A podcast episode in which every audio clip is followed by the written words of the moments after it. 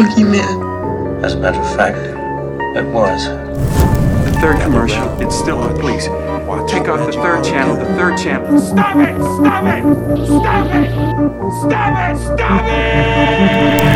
How can a man do this, Loomis? Tell me. It isn't a man. What is he? Evil. What happened to the sister? She died, right? No, she faked her death, hoping and praying every year that her brother won't find her. Do you know that I pray every night that he would escape? What the hell do you do that for? So I can kill him.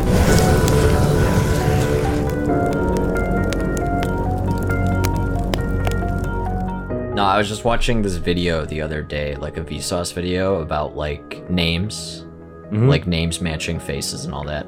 And it got me thinking of like Halloween, like Michael Myers is like, okay. I don't know, it just rolls off the tongue. It feels nice to say it matches, but like, could you imagine, do you think Halloween would have been successful if John Carpenter like named him like Hubert or something? You know, like Dylan? Watch I mean, out, it's, it's Hubert Myers. With the, like, the, as scary as Halloween is, I feel like it would have transcended even a bad name like that. Yeah? I don't know. they, well, they probably just would have called him something else. Like the boogeyman. Yeah. He would have just gone by that. Yeah. But I was just thinking of like Loomis. You know, just yelling. I I studied this boy for seventeen years. Oh. Connor Myers is pure evil. Connor? Yeah. just just names that don't fit Michael Myers, like his his aesthetic. Yeah. Yeah, I've always thought that as a kid, what, like, even um, Jason and Freddy, yeah. where I'm like, those don't sound like scary names. Why would I be scared of them? And then I saw mm-hmm. what they look like, and I was like, oh, okay, never mind. I understand. Okay. Well, I mean, I guess maybe, yeah, if he was originally named something a bit more wacky. It, um, yeah. Maybe we would just roll with it, but I, I wouldn't be scared of a Hubert. No, probably not me either. I would I'll bully be honest. A Hubert. Maybe that's the lore. They could make it so his name was originally oh, Hubert. Yeah, but his sister bullied. always bullied him. Yeah, mom and dad me named you Hubert. That's stupid. One name Michael's. That name sounds like a sissy name. Huey Myers was bullied since birth for oh, his name. Huey Myers? Yeah, because you know they sometimes they condense scary. it to Mike. Yeah. Huey. Little My Huey question Myers. was, you know what I've always wondered about Mike Myers, Michael Myers' yeah. name too, is what does Mike Myers think about being named after yeah. the, a famous serial killer? Like, I wonder if he's ever said anything publicly about that. Oh, and they like joke. Of, well, um, in uh, what's that movie? Uh, Baby Driver. They make that joke. Oh, do where they? They had to get the Mike Mike Myers masks, and one guy got like an actual Mike Myers mask. Oh, like the actor. Yeah, and they're like, "No, we're talking about the movie Halloween." You know. So I'm yeah. sure. Oh, I'm sure he. Gets that joke made all the time. Oh yeah, I, I, he's had a lot of crappy movies over the years. It would surprise me if he didn't mind that for some kind of terrible joke in so, one of those. After Halloween Ends, give it five years, they'll do another reboot of the franchise, oh. and they're gonna cast Mike, Mike Myers, Myers to play Michael Myers. Oh no, make it a comedy. Yeah, a horror comedy. I'm surprised that's already not some like shitty S N L bit. Or they make fun of Michael Myers. Yeah, and they get Mike Myers to do it.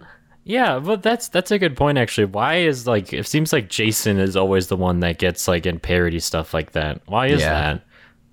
Uh, because I think he's the le- least self-serious. That Yeah, like, that makes sense. Like, Michael is self-serious, so I think making Michael funny is funny. Mm-hmm. But, uh, and then Freddy, he's already, like, a jokester.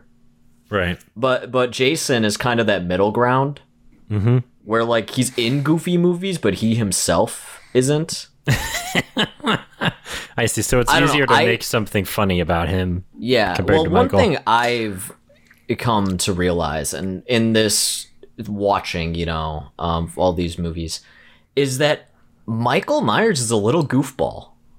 You know, he's like a mischievous little guy. Yeah, he definitely has a sense of humor. Yeah, he's like always pulling little pranks, right. pretending, like dressing up like other people.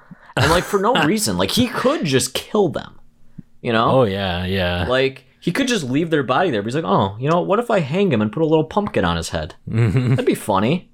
You know, like he's he's a whimsical guy. Yeah, one of the kills in Halloween Kills, or I guess it was a duo of kills, but one mm. of the ways he sets them up after they're dead was yeah. like, wow, Michael, something's going on there. I, he thinks that's funny. yeah, I just, I'm just imagining like Michael, he doesn't talk, but in his head, there's just a monotone, ha, ha, ha, funny. yeah. yeah, no, it's, it's, he definitely has a sense of humor. That's what's always made him unique, because it's never like, uh I don't know, like really brought attention to it.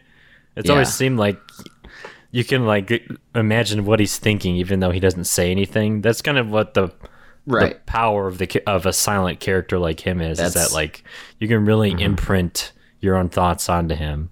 That's the um, power of the head tilt. Yeah, exactly. Exactly. Yeah. No, I know that is like a theory that people say, um like, because the mask is white, you can, like, see yourself in it more because it's blank.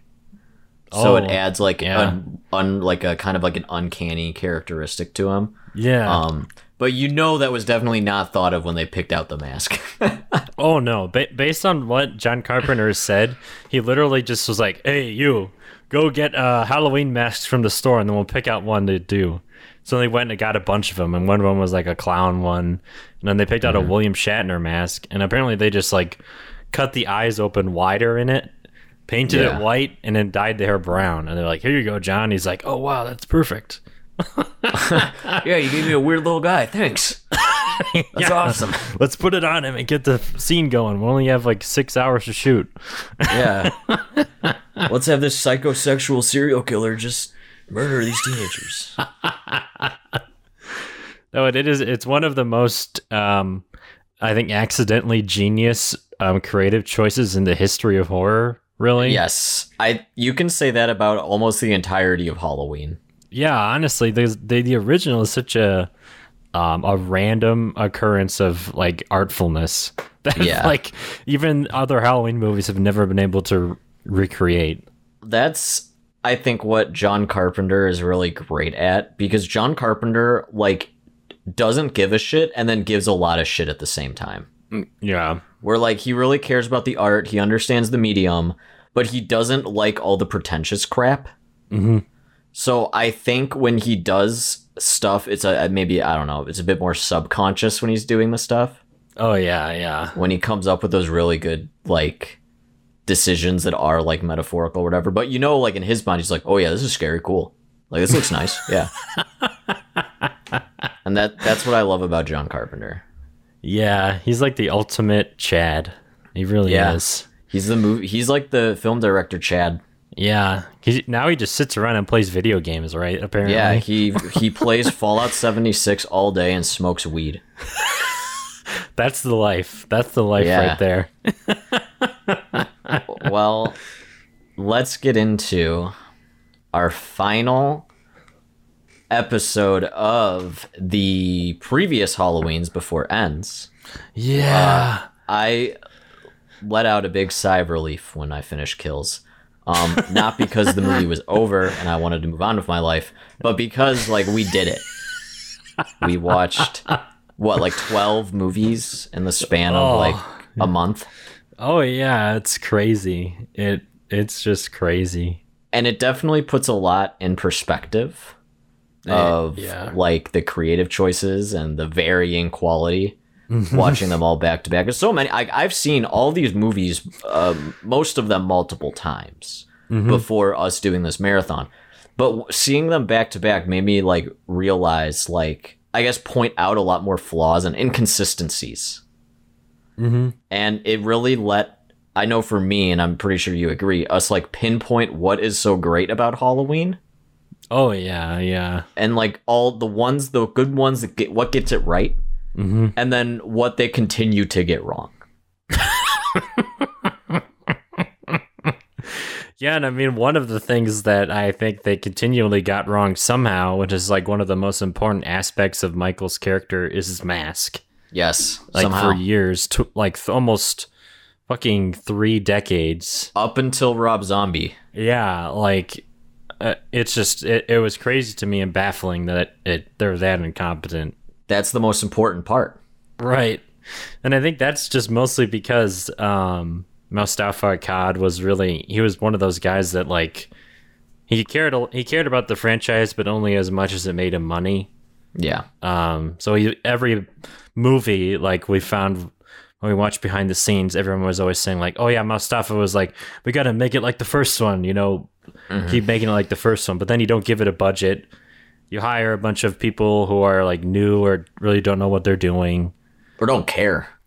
Yeah, or yeah, just straight up don't care because we're like, wow, this is a Michael Myers movie. Like, who gives a shit? mm-hmm. Um, and uh, yeah, then the mask doesn't turn out correctly. Like, we've seen there's so many mistakes in these movies, especially four, five, and six. Yeah. Um, so it was nice to finally get to the Rob Zombie ones, and after someone else had taken the reins of the franchise and see someone actually try something different and creative and actually have like a good creative vision that is doesn't feel like someone just doing their job, mm-hmm. you know, which yeah. I think all the ones previous besides the original felt like that, even H twenty, yeah. which I don't think is bad. I just, it felt like mm-hmm. very workmanlike in the way it was shot yeah. and edited and you oh know, yeah, that whole thing. Yeah. They hired a guy to make a movie, right? Not a, yeah. not a Halloween. Yeah, exactly. Yeah, but now going, so we talked about Rob Zombie, uh, that which the last Rob Zombie film was two thousand nine, which was Rob Zombie's Halloween Two, which mm-hmm. did very badly. Oh yeah, critically and financially, and the fans hated it. They so weren't ready for it. No, it was a failure on all three fronts for them.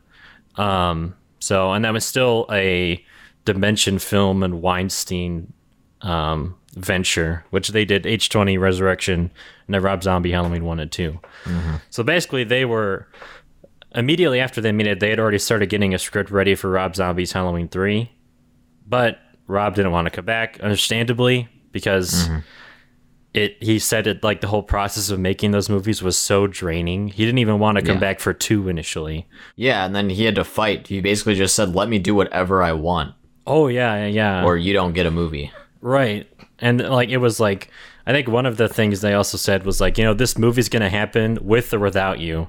So mm-hmm. it's like you you come back and make sure your creative vision is upheld with this movie, or we're moving on and someone else is going to continue your story. I think that's what convinced oh, Rob to come yeah. back and continue it, because he didn't want someone else to be like meddling with his stuff. That would piss me off if I was like a creative like that.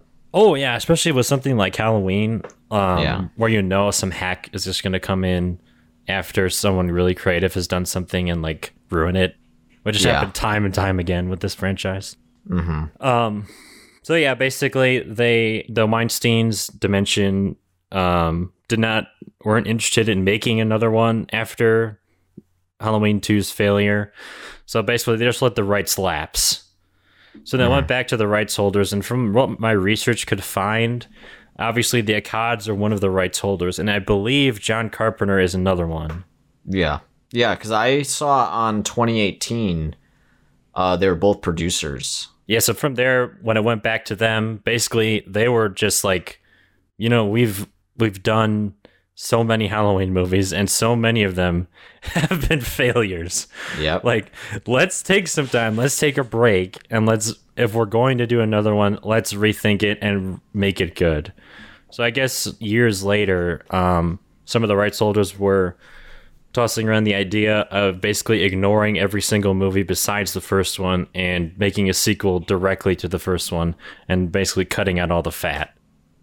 That's smart. So, yeah, so then they were like, okay, well, who is in what's a modern production company that we could sell the rights to that like kind of is on the pulse of young people that is going to be able to get people in seats. And then I guess the first one that came to mind was Blumhouse. Mm-hmm. Um, so then they talked to Jason Blum, and Jason Blum was like, oh yeah, of course I'm going to fucking take Halloween. Why yeah, wouldn't I? I'd wouldn't. be stupid not to. Yeah, that's like eat free money.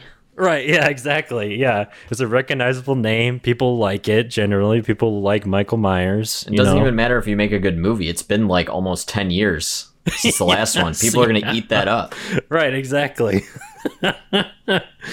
So, yeah, then Jason Blum was like, all right, how do we do this? They want to do a movie where it's a sequel directly to the first one, the nineteen seventy-eight film.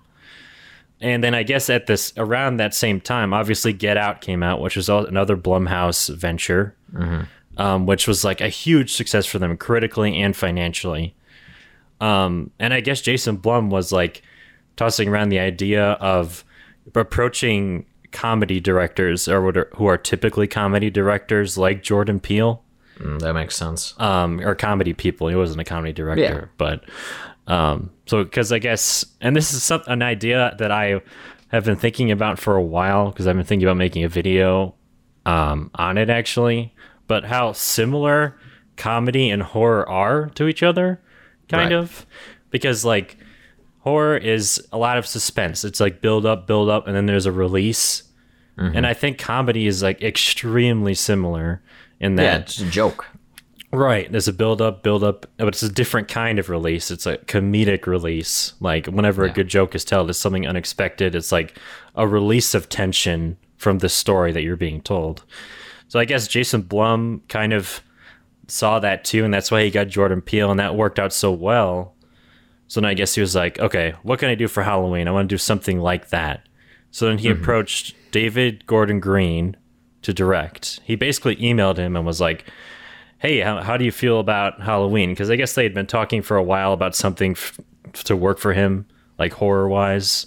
Mm-hmm. And so then I guess David Gordon Green kind of thought about it for a while, and he came up with an idea, which was basically um, what we got, which was, you know, Laurie, she's dealing with trauma. It's forty years later. It's a direct mm-hmm. sequel to the first film. We kind of remix elements that have been used in the past, but maybe execute them in a different way that could end up being more palatable for audiences.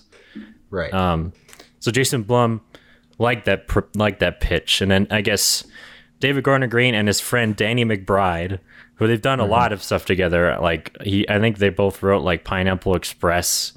Yeah. That's what they're most known for. Yeah. Danny McBride like did like Eastbound and Down. So they're really like funny people, people that are typically funny. And you definitely see that in both of these movies. Oh, yeah, yeah, yeah, absolutely.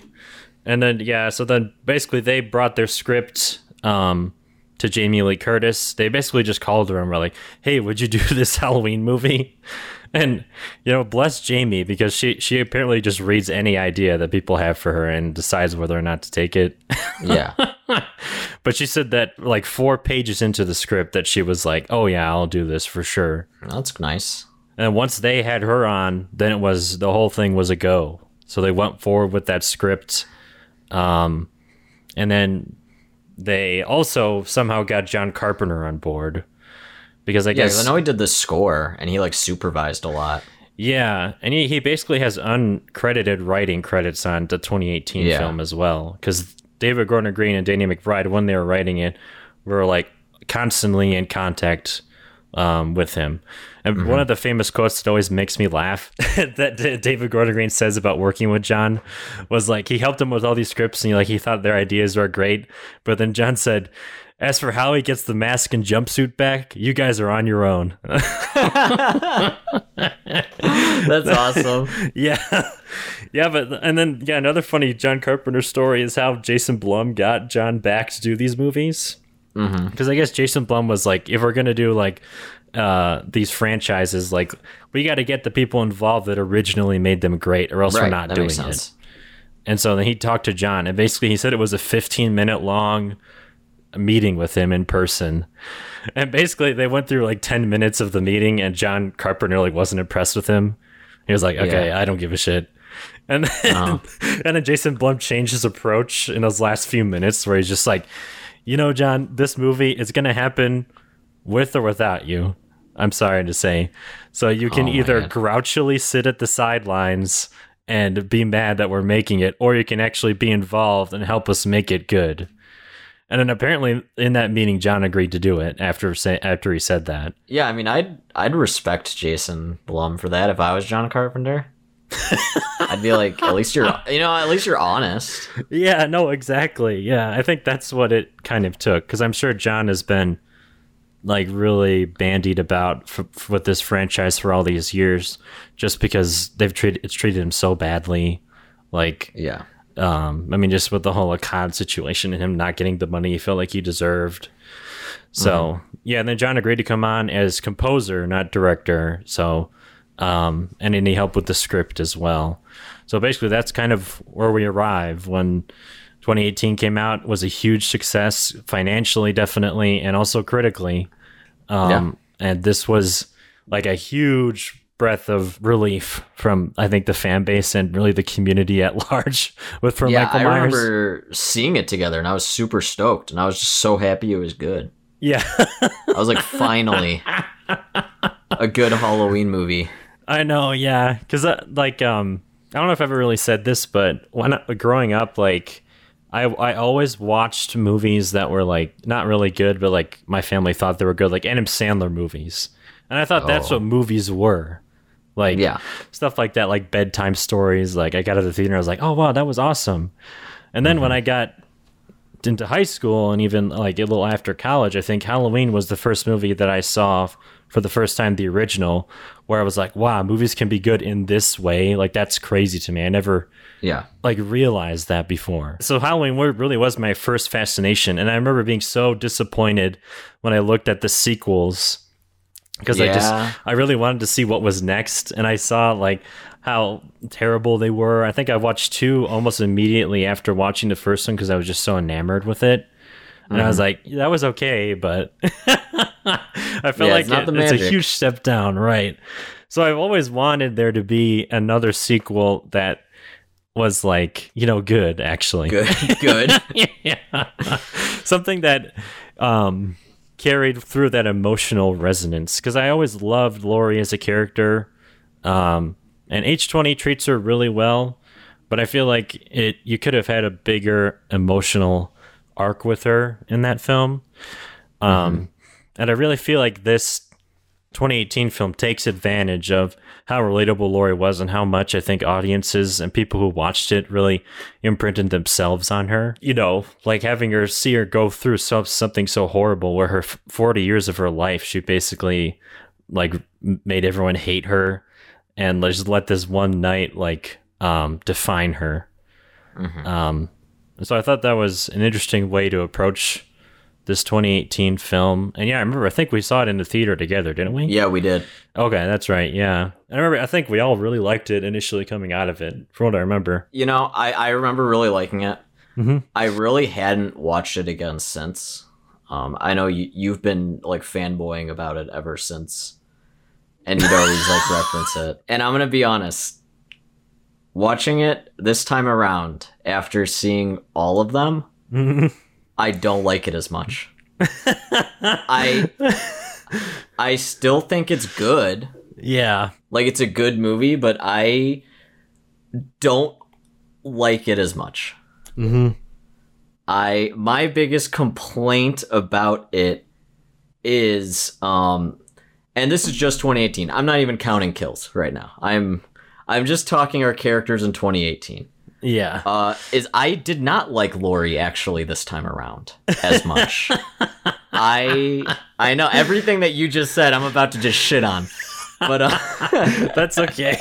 But for me, Laurie in this one, and I've said it before, as I feel her character is a bit too like overbearing. Like to me it's very one note. Yeah. Like I think it's fine, right? I think it's an interesting idea. You know, she spent forty years of her life preparing, um, basically for a threat that may not even happen. Mm-hmm. Um, because why would it? He's locked away, you know, and that has yeah. affected her daughter. It made her lose her kid, the, the different several marriages she had, blah, mm-hmm. blah, blah, blah. You know, the daughter's still traumatized. Um, but for me, I don't get that Laurie gets any more deeper than that. It's very like one note. Mm-hmm. And almost all the characters just say how they're feeling, where they'll be like, Laurie, I know Michael Myers attacked you when he killed those three teenagers Halloween nineteen seventy-eight, but you got to get over it. And she's like, I know, because Michael Myers attacked me and three other teenagers Halloween night in nineteen seventy-eight. That is why I'm like this way. You know, and it's just... Yeah. For me, I honestly, I mean, you know how I feel. I pref- mm-hmm. I, I honestly, I obviously, um, Halloween, uh, Rob Zombie's Halloween, Laurie is my favorite. I think that is such an amazing character, and I think it's one of the best depictions of trauma in horror in general. Yeah, yeah. Because that, on honestly, every every slasher sequel does the trauma bit, and that's yeah. fine. Mm-hmm. That's fine. And I don't think Halloween twenty eighteen does it bad at all. Yeah. Um. But for me, it's just very one note. It's it's a bit too on the nose, mm-hmm. and at times it's almost like, I don't know, my unrealistic to a point. Where yeah. for me, I I much picture H twenty Laurie, you know, moving off, becoming a functional alcoholic, trying to cope with it, can't, still has all these like uh, other like manias, you know. And with H twenty, I felt there was a bit more because you had like the relationship with her son, like. He still loved her. He didn't understand it. She couldn't make him understand it. I think that, to me, is more interesting, the back and forth between that. Yeah. Than just, I hate you, Mom. You ruined my life. uh, and and for me, with the twenty eighteen one, is her family, I don't give a shit about. Oh, okay. Uh, yeah. I and that doesn't help. I know the movie, and that and this is all personal preference. Mm-hmm. Um, I just find that because it's focusing so much on Laurie, which I am more interested in, I feel like we don't get time to cook with the other members of the family, the daughter and granddaughter. So yeah. they are just kind of extensions of Laurie's character, only to drive Laurie. So mm-hmm. I don't care when Judy Greer confronts Michael. Like, I don't give a shit. You know? No, yeah, I, I definitely agree with that. And, you know, I'm, I think, much more cynical when it comes to movies. Um, like, most of my favorite movies make me feel really bad.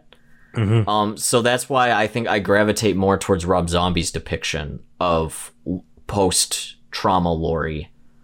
Yeah. Uh, I, I just think that's more grounded in nuance than twenty eighteen. Mm-hmm. Um, so for watching it, I, I just, I don't know, Laurie was just kind of like, yeah, we get it. Okay, you know. And, and I understand, you know, everyone everyone processes trauma different, and that's fine. This depiction yeah. is fine. Just for me personally, um, this time around, watching all the others, and maybe I wouldn't have felt this way if I didn't just previously watch mm-hmm. all the others. Um, but it just felt very like, I don't know, just too on the nose for me. Yeah, no, I I definitely see and agree with a lot of what you're saying. Over the years, I've definitely come to be a lot more critical of this movie for more reasons than one. It's like a whole bunch of different things. Mm-hmm. But like when we talk about Kills, like the problems that Kills has, twenty eighteen also has, but to a much lesser extent. Yeah. All right, overall, I definitely agree because like I felt like we needed more time with the Strode family. Even in twenty eighteen, I feel like there's too many characters. Yeah. Well, and again, they're just there for Michael to kill. Right, yeah. That that was my problem with initially. Like, I remember thinking initially, like, uh, whenever I'm watching a movie, I always remember the thought that I, what like my feelings about something when I first see it. Because mm-hmm. there's usually a lot of truth to what I'm feeling, usually, right. but I might not be able to voice it right away. Mm-hmm. And I remember watching this and, like, that those fir- the first act of the film with those doc uh, those podcaster people. Yeah. Um. I remember watching it and thinking like, oh, okay, these are the new main characters of this movie. Right. And I was thinking like, oh, Laurie's going to be like a side character or some shit like that. But then the podcasters get killed off like uh, mm. right after the first act, which is a really good scene and really scary. But oh, like yeah. structure wise and like character wise, it doesn't really make much sense. And it's kind of like sloppy. Well, the, he had to get the mask somehow. All right. Right, yeah, no, they had to figure out how to get the mask. I literally think that's the only reason the documentary people are there, is because yeah. they needed to figure out some way for him to get and they need the a quick rehash of what Laurie's been up to the last forty years. Right. Yeah, exactly. Yeah. I was thinking, like, you know what? The documentary people would have been fine if they were around the whole movie and they were our, like, portal into this story. Like, they're kind of like our unbiased viewer. Right. Exactly. That's, that's kind of the way I wanted it to be. And I even remember thinking, because, like, I, I always, this, what is another thing I think that's always weird about that bathroom scene when they die? Um, mm. It looks like the guy is still alive. Like, yeah. he, he gets his head bashed in and he's like, it shows a shot of him when the girl is getting killed and he's still, like, moving and breathing. Yeah. So I always thought, like, oh, he'll come back and kills. And then we see kills and he's not there. We're like, okay. Maybe he'll be back in Halloween Ends or something like that. But I felt like he should have been around longer and should have been, like, the main character. And, like, the, yeah, like I said, the way we kind of get into the story. Um, yeah. Because I think just like Kills, which has a, that problem even bigger, this one does too. Way too many characters. It doesn't feel like, yeah, there's like a main character really. It's focusing on all these different people, and it you don't really get uh, enough from any of them other than Laurie, really, because the whole story's about her and everyone's reaction to her. You don't mm-hmm. really get enough time with all of them for it to feel satisfying to me. Yeah. You know and- what I mean? A lot of this movie follows Michael, and the only time we're seeing these extra characters is set up to Michael coming in and killing them. Right. Like the babysitter and that, like, goofy friend. Yeah. Yeah.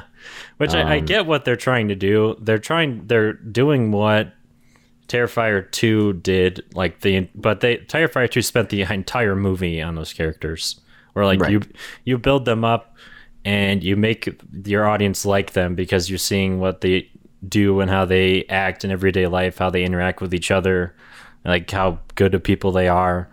And then have them killed in really horrible, like, grisly ways. Like that one scene in this with the dad and his son in the car when they find the crashed oh, yeah. bus. That feels like that to me, where they're, they're trying yeah. to give per- actual personality to these people before they die, which I like the idea of that. But, like, just in practice, there's too much of it, I think, in this one. It's yeah. Well, I I don't think there's an, enough of it, if you know what I mean. I think oh, okay. it, they kill too many people like that. But gotcha. you, you need to have those people around longer.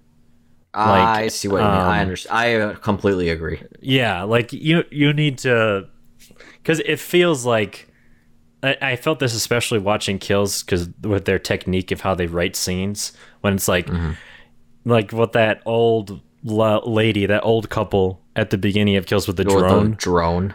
I remember yeah. thinking, like, okay, well, they're gonna die, because they're like giving yeah. us all this, like, back and forth banter with them that's supposed to make us like them. And I was like, it worked for twenty eighteen because, you know, that was the first time we were seeing it. But now it, it's like seems like really obvious what you're doing. Mm-hmm.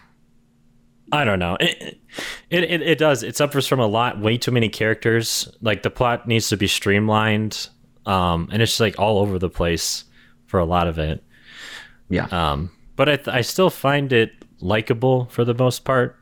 Oh, I, it's enjoyable. I still like movie. it. Yeah, it, it's very entertaining. And I think the most important part is they got Michael right. Mm-hmm. They. They got Michael, finally, after so many years. I think that's why most people like this movie, is because it's yeah. it gets Laurie and um, Michael right. I it think gets, that's why people are so Laurie, positive. It understands Michael. It just struggles connecting them. Yeah. Yeah, exactly. And we get new Loomis in order to do that, which is very schlocky. Which, yeah, yeah. That that is, honestly, you should spend more on that guy than all these random teenagers. Oh, absolutely. Like, when his whole diabolical plan comes out, mm-hmm. I'm like, yeah, okay, where was this? Like, you know? Right. I It just comes completely out of left field. Yeah, and I get what they're trying to do. Like, I get, like, okay, this is, like, it's kind of a remake of the original Halloween. Like, it goes similar plot points. Like, Michael breaks out. He's somewhere. We don't know where he is. He's killing people. All we don't know where he is. Doctors and after then, him. Right. You got a doc- his doctor, his former doctors looking for him, trying to stop him, in quotation marks. And I see they're trying to do something like a twist, like unexpected, like, oh, what if Loomis was evil? Yeah, Loomis wanted to kill Michael Myers. What if Loomis was like wanted to fuck him? Basically. Which I like yeah. that idea. I like that idea, but the way they do it, like like we said, it's like these the script is too crowded and you needed to spend more time with that. You need a lot of time. That could be a whole movie. Oh yeah, it's absolutely. Just, uh, the doc Michael in the thing, the doctor being like, "Oh yes, he's important because there's no killer like him. I want to examine him. Huh? What if I release him into the wild? Yes, see where he goes. See what yeah. he does. Study him. You know that? It's like okay, that's interesting." Right, but exactly. To never develop any of that and then suddenly like segueing into the third act by just going, surprise, I I want Michael to meet with Laurie. But like, was that his intention when he was getting on the bus? See, that I don't know. Because he was like, they were like, doctor, you don't need to be on here. And he's like, he's my patient for the last twenty years. I'm going to get him to where he needs to go. Yeah. And it's like, no, you don't, dude. So, like, was his plan? But, like, again, they even say, like, oh, Michael, like, overpowered the guard and killed the driver. But, like, yeah, did he unlock him? Was that... I think it... I, I want to say it's. It seems implied that the doctor helped him break out. It, they okay. don't show that.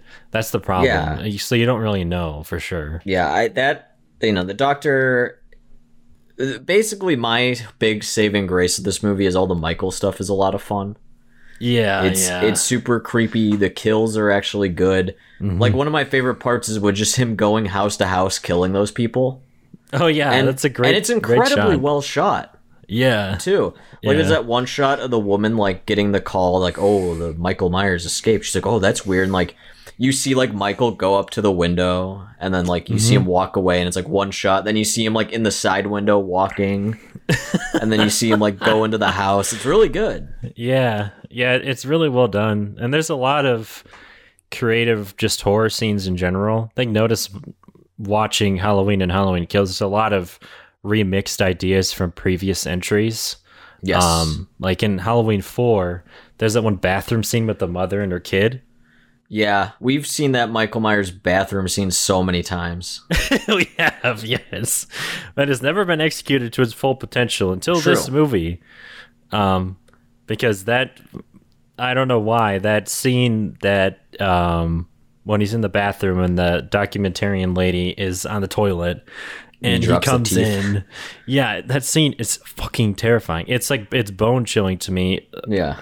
The the thing that creeps me out most about it is initially when Michael is like looking through the slits in the doors, mm-hmm. like something about like that, just somebody coming up while you're in this place where you can't escape, like yeah. and just being right in front of the door and looking in at you is like so like terrifying to me. And I've known a lot of um, uh, women in my life who are like watch that scene and like they have like nightmares mm-hmm. from it because just it's just terrifying to think that like a man could come in there and you'd have no way of defending yourself. There's yeah. just no way out. Yeah, Halloween twenty eighteen makes you feel like a woman. It it it definitely does. A woman with forty years of trauma. Yeah, has a thousand guns in her house. Who just wants to protect her family. Yeah.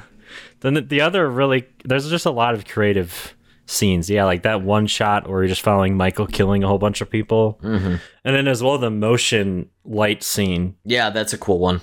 When Oscar's in the backyard and then as Michael's yeah. moving, like the light turns on and he's in a different place. Like yeah. all those are like really creative, like kills. Like the horror stuff in this movie is like really well executed, like from a director really standpoint. Like the babysitter kill when she goes to close the closet and it like doesn't close. She's like, what oh, the heck? Yeah. And just kind of pushes it and then she opens it and it's just Michael there. yeah. Yeah, that was scary. But it, that scene, and that's another one of my downsides of this movie. Well, it's only really happens in that scene in particular. The it it that feels like a scene almost from Scary Movie or something. Yeah. The little kid. Yeah, like the kid is like like Michael is attacking her, right? And like the John Carpenter music is like playing, yeah, like it's a scary scene, right? Like normal. Uh, but then the kid is like on the stairs and he sees Michael and he's like, nope.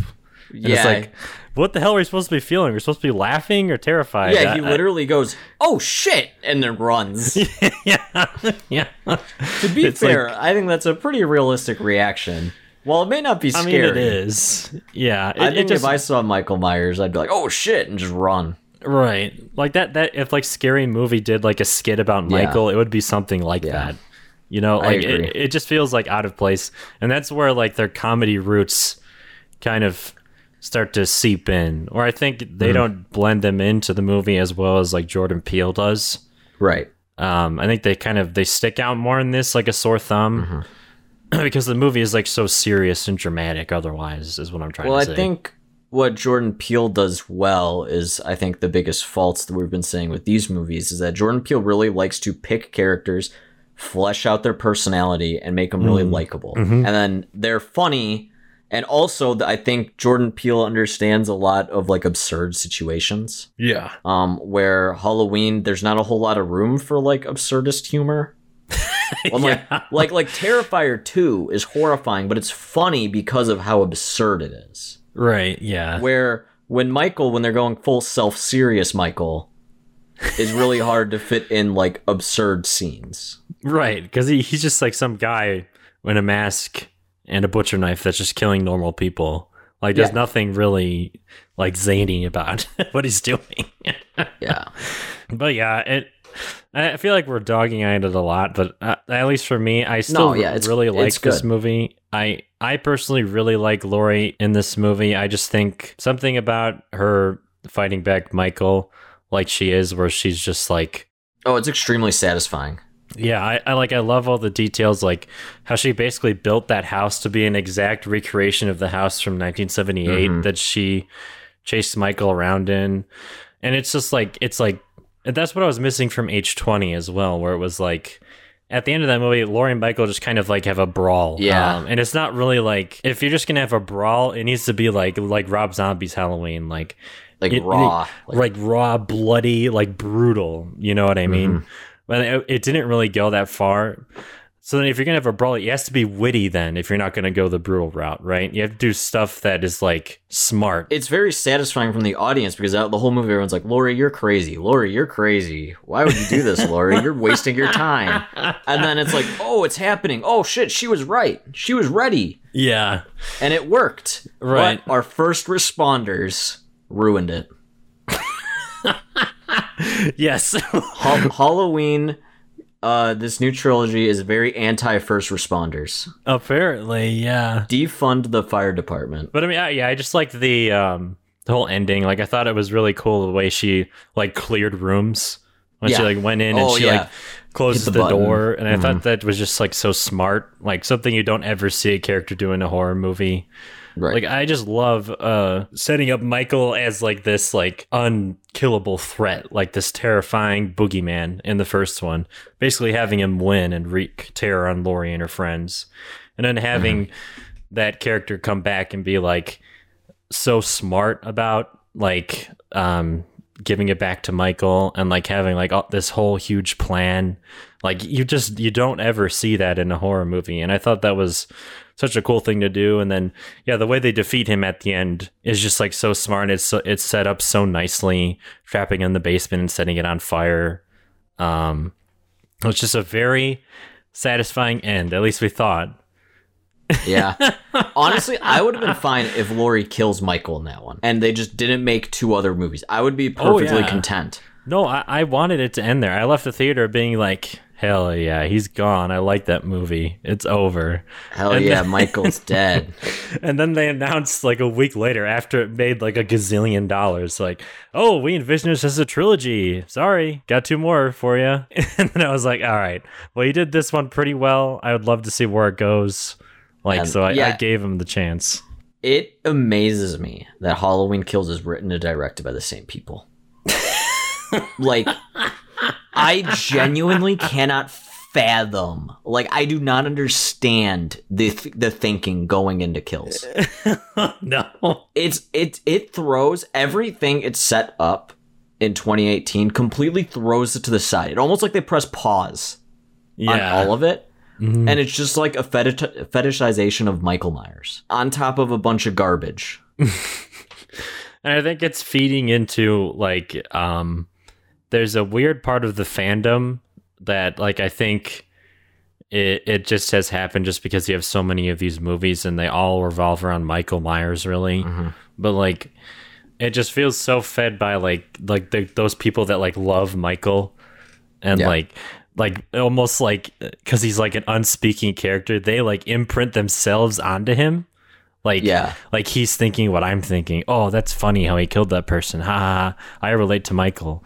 Like, it's like so like weird that that happens, and it's like just a thing that happens in literature, especially recently. I found, yeah, where like really unlikable people that start out as kind of likable but also kind of assholes end up like people just love them, like Walter yeah, White, Tony Soprano, yeah, Don Tony Draper, Soprano, Don Draper. Yeah, I just wanted to talk about that in general because I think I'm kind of tired of that kind of character because of what yes. it does, like this, where people yeah. are like, "Oh, he's badass," even though he like murders people. Like at the beginning of his movie, he murders like fucking ten different firefighters who are just there yeah. doing their jobs and being good people, and people yeah. are like, "Hell yeah, kill him, Michael! Yeah, stab him in the face." It's like. Yeah, I mean, it feels like, very strange to be like. To me, that's the best part of the movie, but only because I think it's cool. I don't, I don't promote Michael doing that. Oh no, no, no! Yeah, I, I, I don't think anybody like realistically does, but I think something. Yeah. Some people, people just want to see Michael Myers kill a lot of people, and then that's that determines the how good the movie is for them. Right, exactly. The, like those same people will say, like, "Oh, I want I want Michael Myers to win in Halloween Ends. I want him yeah. to kill Laurie," and it's like, "What? Are you kidding me?" Yeah, that'd be stupid. Yeah, that would be like that would be like maybe the most cynical horror movie ever. Oh yeah, like just what, evil wins. What is satisfying about that? We've seen evil win for thirteen movies straight. Like, you know, like it, can we have one where evil doesn't win? Like, don't you think that is like a better um, way to do something unexpected? Do you know what I mean? Well, I think at least twenty eighteen did a really good job at showing the negative aspects of Laurie's life. You know, like her disconnect with her daughter. Um, how it traumatized her family. Mm-hmm. And it's like, yeah, you're prepared. That's awesome. But like, there's a line that yeah. Laurie crosses. Yeah. And they do a really good job at that. So you can, I, I guess, maybe say, you know, good wins, but at what cost? And that's interesting to do. Oh, yeah. Like, um, I don't know. I, I like, I, I think I, I like what Kills is doing. Like, I, I genuinely think that um, the ideas in this movie, I can see what they're trying to do and how why they think it's good. Like, the whole mob thing where they're, like, basically twenty eighteen was setting up Laurie's, like, trauma and being like, mm-hmm. she let this thing that happened forty years ago to her define her entire life, right? Right. It ruined all of her relationships. And so, basically, Halloween Kills is, like... yeah, it did it did do that to her, but that's not a good thing. Like being like taking it back to your killer, being so obsessed with it, like mm-hmm. it's self-destructive. It's like we've seen Laurie, she has a terrible relationship with her daughter because of it. Like I and I feel like people take the wrong message from twenty eighteen in this. I think that's mm-hmm. part of the problem with twenty eighteen was like, oh yeah, like we set up all this stuff, like right, like her daughter hates Laurie because she made her childhood a living hell because she had to learn how to shoot guns and fight, all the stuff that a kid is not supposed to do. Right. But then at the end, and like the whole arc is that Laurie is right in doing that. Yeah, that's what I didn't understand either. Because Michael comes back and Laurie defeats him, so it's like, are we supposed to think that Laurie was correct in doing that? Correct. Yeah. Yeah. Like so, traumatizing a child is the right thing to do. I know. So that that's why I think I, th- I think that's where they were coming from with Kills, because they were like, oh wow, like people kind of missed the point of that. Let's like really hammer it home that like doing that is a bad thing. Like, but I think they took it to a really comical extreme. Yeah. Yeah. They really did. Yeah, like it, it's it's just so bad. Um, I remember seeing this in theaters, and mm-hmm. I remember, like, I think ten minutes in, I leaned over and I was told, you like, this is a piece of shit. Like, during that Tommy Doyle scene, I was like, oh my God. Like, I genuinely couldn't believe, like, I was witnessing this. And I'll be honest, I really did not like Kills at all. Like, there are not a lot of good things I have to say about it. No. Um, other than the kills. Yeah. That's about it. Michael Myers is like the only character really that Michael and somewhat Laurie come out of this unscathed. And then again, Michael, they do kind of the same thing that previous sequels just don't get right, is they just don't really know what to do with Michael. So they're just like, oh yeah, uh, he likes to look out his window, so he's gonna go um, to his house, I guess. And that's like, it's, I'm like, when did when did this become a thing? No, because it only raises more questions. You know, yeah. Like, like why even attempt to explain why he's doing what he's doing or why he wants to go back to the house? Yeah. If like just, you're just gonna not even explain it all the way and just kind of do just a halfway. Do the same conclusion Loomis always had was, oh, he must be going back to his house. It's the only place he knows. You right. That, that's all you that's need. That's fine. That's yeah. all you need. He's just going to go to his house. Just let him go to his house. Yeah. Yeah. But yeah, the all the characters they add are terrible. Like, like I, I texted you because Carolina watched like the last half with me. We mm-hmm. were cheering when Tommy Doyle got his head bashed in. That that shows you how bad your protagonist is. I know. I was remembering something our, our mutual friend said after we got out of that screening was mm-hmm. um, he said that Tommy Do- Tommy Doyle was like one of those guys in high school that their life yeah. peaked in their junior yeah. year, but they just don't know For it sure. yet. Yeah, I, I just think that's so accurate. And I was laughing so hard at that shot of him like holding the bat over his back yeah. like he's a badass. Yeah, the I was Huckleberry. Like, come on. Oh. My my problem is, and we've said this a lot, I think, throughout these episodes, just in general, not just about Halloween, is one of our biggest pet peeves in when movies treats the audience like they're idiots. Yeah. And Halloween Kills does nothing but that. Every character is constantly telling you what they're doing, what they're going to do, and why they're doing it. Yeah. Constantly. I don't think there's a single conversation in this movie that isn't that. And oh, yeah. It, and it always, oh my God, I think this was my complaint in Resurrection too. I understand that in nineteen seventy-eight, Halloween Night in Haddonfield, Michael Myers killed teenagers. You don't need to tell me ten fucking times. Yeah. They just say it over and over. It's It genuinely makes me mad. Like, I, I audibly groan every time a character says that. And, like, they rehash it so much in like the, the, the flashbacks. Then we get like the, the Tommy Doyle saying exactly what happened. Then we get the news reporter. And then they're constantly telling us like, oh, Laurie, that crazy woman that's been holed up there for forty years because she survived the attack in Haddonfield and Halloween Night in nineteen seventy-eight. And it's like, yeah, I watched twenty eighteen, dude.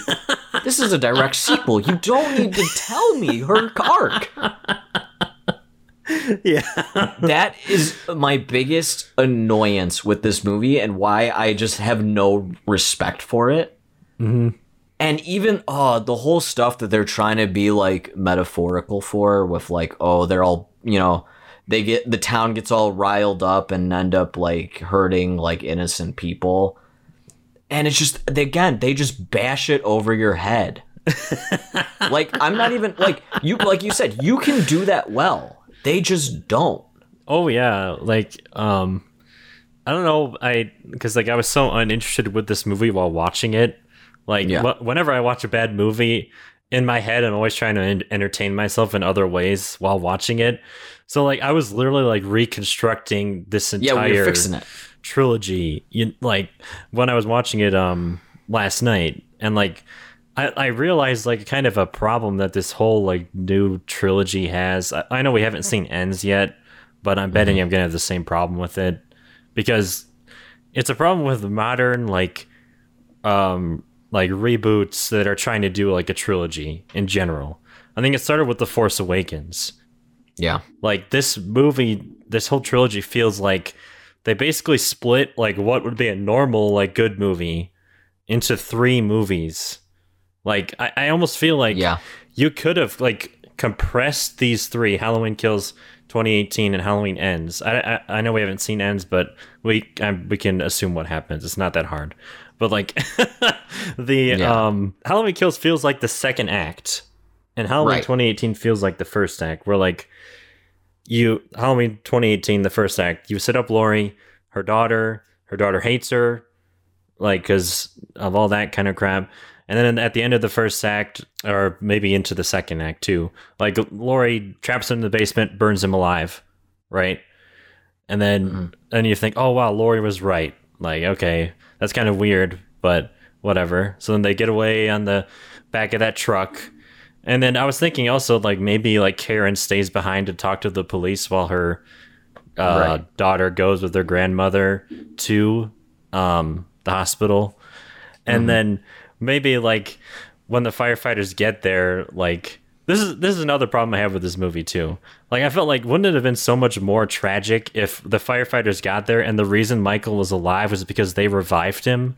Yeah, like they didn't know. Right, like Laurie was like this close to and it being all that over. That would also kind of like parallel another kind of subplot going on about uh was it the deputy at the time, they were going to kill Michael and he stopped them.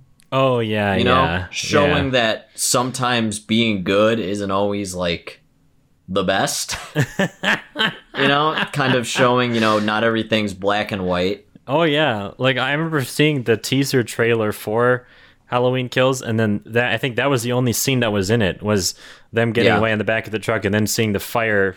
Yeah. Um, the, the fire truck's coming by and I was like, oh my God, they're going to revive Michael. Like that would be like yeah. so heartbreaking and tragic.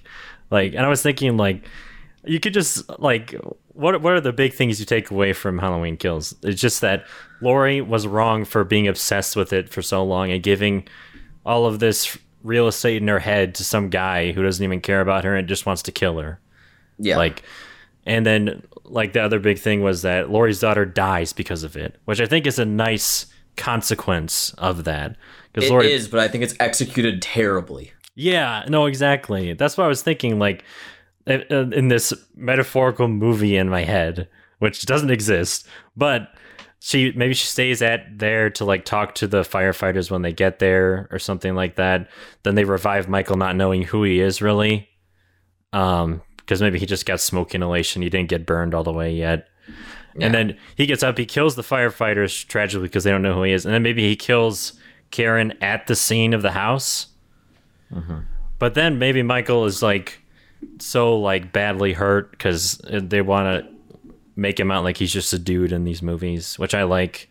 Maybe yeah. he like like an animal. Like he just goes off by himself somewhere to like heal and like maybe even die. Um, mm-hmm. and then maybe you do the four years later thing like Ends is doing where no one knows where Michael is.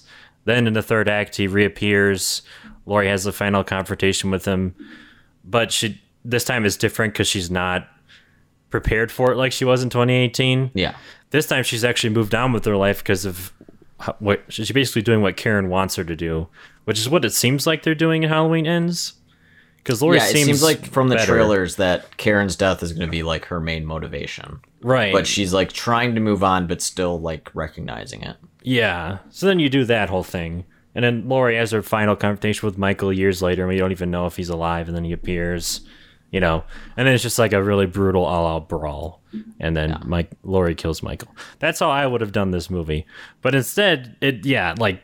The whole point of Kills can be summed up in, into like one like ten minute part of a second yeah. act of a movie. You know what I mean? There's like no arcs. no, no. It's Laurie goes to hospital. Michael goes home. yeah, it took an hour and like forty something minutes to do that. Right, and at the end of it, like, what do we get out of it? Like nothing. And like, okay, and then Karen's death. It's just so last minute and stupid. It feels. Almost like just th- tacked on. Yeah. Like, there's no reason for her to go into the house. Th- there's no reason for Michael to be there. And what they should have done is just to, Karen gets in the way. Like, Michael, I don't know, Michael's going to stab her daughter. Like, you know, in the movie, Karen saves her daughter. Oh, yeah. But, and then Karen gets, you know, sacrifices herself. Oh, boom. yeah. That, yeah, they could do that. That's easy. Mm-hmm. But instead, we just got Karen staring out a window going, oh, I guess this is what Michael sees. And then Michael killing her. And then I was laughing because in the director's cut we watched, Laurie, like, when she finds out Michael's alive. Also, I didn't even realize first time watching it, Laurie literally thinks Michael's dead for like an hour and forty-five minutes of this hour and fifty minute movie. Yeah. Yeah. Uh, and then Michael picks up the phone for some reason and just goes, he's breathing into it. Yeah. Yeah, and she's like, I'm coming to get you, Michael. And it's like, this is schlock. We've entered schlock territory. I think the part that's funny to me is, like, I really wish they would have cut back to Michael on the other end of the phone, and you see him with an iPhone up to his ear. Yeah, that would have been so funny. You know that's why they didn't show it. Oh yeah, the, yeah, they knew that would look ridiculous. It's it's it, so funny. And also, would Michael even know how to open or answer a smartphone? You know what? I, I'm actually okay with that. I was thinking about that during that because Michael has done things that he shouldn't know how to do, like, so many different oh, times. Oh, drive a car. Yeah, yeah, that's dri- fine. Drive a car. Like, he probably didn't even know what phones were when he was a kid. And no. some, he knows to pick up that phone that um, what's-her-name is holding when she's talking on the phone with Laurie in the original. Mm. Like, it seemed like he just put it up to his ear because he, he was wondering what she was doing with it. Like, and then yeah. he ended up hearing Laurie. So I'm actually not that... A, like, I like the idea of that scene, but yeah, it it is really silly to think about it's, Michael like it's goofy. Sliding to answer an iPhone and then putting it up to his ear, like yeah, and just like out of spite. Oh, because yeah. again, we and they've committed to this is that Michael doesn't give a shit about Laurie. Yeah, they, they've they've committed to this bit, and I was so tired. Of, oh my god, when I remember in the theaters, like scared because Karen was just like. He's stalking my mother. He stalked her for forty years, and now he's going to kill her. And it's like, like one dude told you this, and now you're just like on board. Yeah. Like, like a part that makes Laurie's thing so tragic is that like she spent so much headspace thinking of Michael, and Michael literally doesn't even know. Like he doesn't care. Oh yeah, I, I like that a lot. Like uh, I, that's my favorite part. Yeah, I like that they commit. That is something that they have failed to acknowledge, like to do in all the sequels, except like Rob Zombie's, kind of. Yeah, Rob Zombie kind of goes there, but he does it correct. Right. Yeah. Again, it's just stupid, and it doesn't add anything because in the end, it doesn't matter. We know that Michael doesn't give a shit. Well, but, I don't know. I, I've always interpreted in this movie, like, that's one of the things that they don't hammer you on the head with, which is why yes. I think they don't actually intend it. But, um, yeah, like, I always thought that, like, like now Michael's after them. He wasn't before, but now he no, remembers he's like, them. He's like, because, hey, fuck you. You tried to kill me. Yeah, like, he, you locked me in a fucking basement and tried to burn me alive. Like, I'm actually going to go... Really, this is Michael's target you. Revenge story. Right, yeah. And I think that's a... cool way, and that, that's why I was thinking, like, if, if this was like a, to, if all these three movies were condensed, like, you start out the movie with Michael doesn't care, but then the third act, he's actually targeting Laurie specifically for yeah. what he did, which I, is what I hope they do in Ends. I'm hoping yeah. that maybe he is actually targeting her this time, but she's unprepared for it. Yeah, like, he's just being very spiteful. Right, yeah, like, he's like, and that's that the scene that gave me that um, impression was when Michael killed... Laurie's granddaughter's boyfriend yeah. on the stairs, and he's like extra mean about it. Oh yeah, like he, she's like, no, please, and then he purposely stops, turns, and yeah. twists his head and like kills him finally. And that really that's a really me... awesome kill. I know, yeah. That that's the thing. There's so many great scenes sprinkled throughout this movie. Like, I I, I love this scene when he kills that old couple. Like yeah, that, when he just slides that uh, light yeah. into her neck, and it's just, oh, it's so satisfying, yet, like, hard to watch. Yeah, yeah. It's, like, so weird. Like, I feel like this guy could be a legitimate horror director, but he can't write them. Yes. Like, he needs to get someone he's, who's smarter than him. He's like, like Shyamalan. Let Shyamalan direct oh, yeah. movies, but please, God, do not let him write. Yeah, yeah, exactly, yeah. So, yeah. yeah, it's this weird thing. For me, honestly, that is it, I think you like Kills maybe a little bit more than me, and that's not saying much. But no. um, I this time around I was more miserable than seeing it for the first time, because I was actually like, I, before like when we first watched it, I was trying to piece together like what is going on. Yeah. Like how how did we come to this? And then this time, knowing that, I'm like st- connecting like what they thought. I'm like, oh, this is just not good. Um, and again, like my biggest complaint is they basically put pause on every character's arc. And, oh yeah. Like the biggest thing, and this is what I realized realized they did, is the boyfriend character. In twenty eighteen, he straight up cheats on uh, Laurie's daughter or granddaughter, right? Yeah. And that is never resolved. They never see each other again mm-hmm. until this one. Mm-hmm. And suddenly, it's just immediately, they don't even acknowledge it. She just forgives him. And then they, they go on their merry way. And it's like, what was the point then? Yeah, what was the point of all that? I I don't know. I, I think what they were trying to do was make it seem like like a realistic relationship where it like has its like ups and downs. And that's, that's kind of what makes it more tragic when he finally dies, because they never really get to resolve that with each other. I think that's yeah. what they were trying to do. I, I I give them the benefit of the doubt with all of this stuff, uh, by the way. I'm not.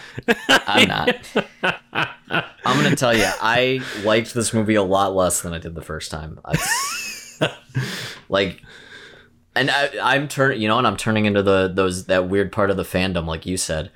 Pretty much, whenever Michael wasn't on screen, I I hated every second of it. I I was so it was a combination of bored and just stupid. Mm-hmm. Like, and again, they introduce uh, overbloated with characters. They introduce all these characters like Tommy Doyle, um, uh, all these other like Lindsay. Like, yeah, Ugh. okay, I I guess I care, but I don't, because they're not the same character. They're forty years later. Like, I don't give a shit. No, and, you know and, what I and mean? It's like they, they did not go and anywhere near what Laurie went through that night. Like no, no, Ex- especially Lonnie. Fucking, oh, they yeah. made a character that's supposed to have all this trauma, and he literally Michael Myers just kind of like looked at him, and he's just like, yeah. Let's get the boys together and go kill an innocent man tonight. And it's like, fuck you, dude. You know? Yeah. Like, why? You already have all these characters. You have you have a nurse that we saw for maybe ten seconds. She was probably like titled Nurse One in the credits. and and you expect me to like care? Oh yeah, I care about her and her like grand arc. Yeah. Yeah. And it just it baffles me. Like, it's fine, you know, okay, little fan service here and there. Oh, yeah, that's this character, but just, like, I don't need them in it. Like, I don't need them to be the main force. That, I don't know, that's just me. Like, maybe just, like, fun little, like, oh, that's that's the nurse at the bar. She's here to commemorate the anniversary of the Michael Myers attack. Yeah. The, I, like, see, this is this is the thing. If, like, if I were in charge of writing these scripts, like, I would not have made a trilogy. I w- would have made one movie based on yeah. the ideas that they have here. Like, like cut out ninety-nine percent of Kills. All you need from Kills is Karen to die because of Laurie's trauma, yeah. holding onto it, all that kind of crap. And then you also need to prove that point, which can be done in like ten minutes in like the second act of a movie. Like, yeah. get rid of Tommy Doyle. No one cares about Tommy Doyle. He Laurie babysat him. And the whole point was that Laurie protected him from the horrors of Michael Myers. Like, he yeah. should not be as traumatized or mad about it as she is. And it, it introducing all of these characters makes Laurie's emotional character arc and trauma feel less special, because mm-hmm. you're putting all these people that are like going through the same thing, where they're like, oh yeah, let's let's give it back to him. Let's get a gun and a bat and let's yeah. go beat the shit out of Michael Myers. And it's like this entire town gets riled up. And it's yeah. like, we don't, we never see them. Mm-hmm. Like, if anything, they're just like pissed off that their town is known as that place where a guy killed a bunch of teenagers. Oh yeah, that that's how I would be, at least. yeah. yeah. Be like, there's more to Haddonfield. We have like a, a cool pizza place. We have a Chinese restaurant run by actual Chinese people. That's pretty cool. Oh my god. um, I mean, honestly, that's all you can really brag about when you live in Illinois. But uh, yeah, yeah. To me, it just all of Kills feels just like a lot of filler that I don't care about. And let me tell you, I knew the second when I think this is when I turned to you in in Kills, and this is when I just hated Tommy. They're at a talent show on Halloween night. Everyone's drinking. Everyone's having a good time. You yeah. know, it's Halloween. Tommy goes up there like, oh, yeah, let's introduce Tommy Doyle. Okay, clear. He's respected in the community. He's a fun guy. Oh, yeah, isn't that that kid that Laurie babysitted when Michael Myers said, oh, okay, cool. And then he just goes, I'm not going to bird whistle for you. I'm going to bring out this town's equivalent of nine eleven. I'm going to bum everyone out. And I'm going to go. And like, and that's the thing. Uh, he literally says it. And he's like, so let's remember everybody. Also, I'm going to continue talking for five minutes. And it's like, and again, he's just explaining what happened in the first movie and how upset he is. And I'm like, yeah, dude, if I was attacked by a serial killer forty years ago, I'd be pretty upset. But you don't see me going up an open mic night. Yeah. And just bringing everyone's moods down. Bumming people out. Yeah. And that's when I realized, I'm like, okay, this guy's, I don't like him. No, and yeah. then he becomes increasingly more likable, and like his character isn't anything. There's nothing there. It's devoid of all logic. Yeah, there's there's he's a single brain-celled organism. He just knows. He just knows Michael Myers bad. Also, I remember him. He was a pretty big six-foot guy. Maybe this frumpy little five-foot-two man. Oh, who God. Clearly has no clue where he is. Yeah, yeah. that's Michael. That's Michael Myers. Yeah, you know, and okay. All right, hang on. I'm opening up something. Okay. More more logic. Go for right? it. Right? Nation, nationwide, international-wide, because those podcasters were British. They know Michael Myers, right? Michael mm-hmm. Myers is in prison. Prison, very public information. You can get mugshots, so people know what Michael Myers looks like. Like... I think when they were writing it, they just thought, oh, the audience doesn't really know, even though we kind of do. But, like, it's so hidden, maybe the people don't know. But it's like, no, they know what Michael Myers looks like. Oh, yeah. They, they even show his face on the they, news in the bar. They show. Yeah, but they're like, oh, two people were escaped. So they just assume maybe that's Michael. But it's like, no, you know. I'm sure that they would news has information on who. No, yeah. Yet, the entire town sees this little receding hairline little man. And go, yeah, that's Michael. it it is if if it wasn't so devoid of logic, I would forgive it more. Yeah. But it just seems so unnecessary to like hammer that nail so hard. Mm-hmm. When it is something so minor and I don't think adds anything to the arc of Laurie at all. No, if if anything, it m- dilutes it and makes it less yes. special. It, it doesn't matter because Michael kills them all in the end. Right. So it's just filler. it And also, we're... Hang on. We got to get into the biggest problem. Is okay. that Kills... And I, this is when I think we all audibly like groaned and looked at each other. Is like when the whole town confronts Michael and they trap him. And they, they shoot the shit out of him and beat the shit out of him. Right? Yeah. And meanwhile, Laurie's going like a like whole monologue, and she's just like, "Evil can't die. Every kill, he becomes stronger." And like, I know she's talking about like you know like metaphorically like yeah, yeah like maybe yeah. even if he's dead, he'll still you know be in all of our hearts. Blah blah blah, all that crap. But. And, you know, I, I forgive, like, the first movie, I think it's fine that Michael got shot so many times and survived in the sequels, like, in the other ones. I never thought that was weird. People have lived much worse deaths without medical treatment on their own, right? Right. This one, he gets shot a lot, like, in the chest. He gets the shit beaten out of him, right? Oh, yeah. Like, he is on the floor out. Like, he is gone. Mm-hmm. And with that Laurie speech, and he gets up and fights them and lives, it makes me feel like they're going down the route that Michael is immortal. Yeah. Which, again, we've said time and time again with the sequels. The second you do that, it undermines his entire character and instantly becomes not scary at all. I don't know. Okay. Th- that scene to me was them like putting that idea out there and seeing their people's reaction to it.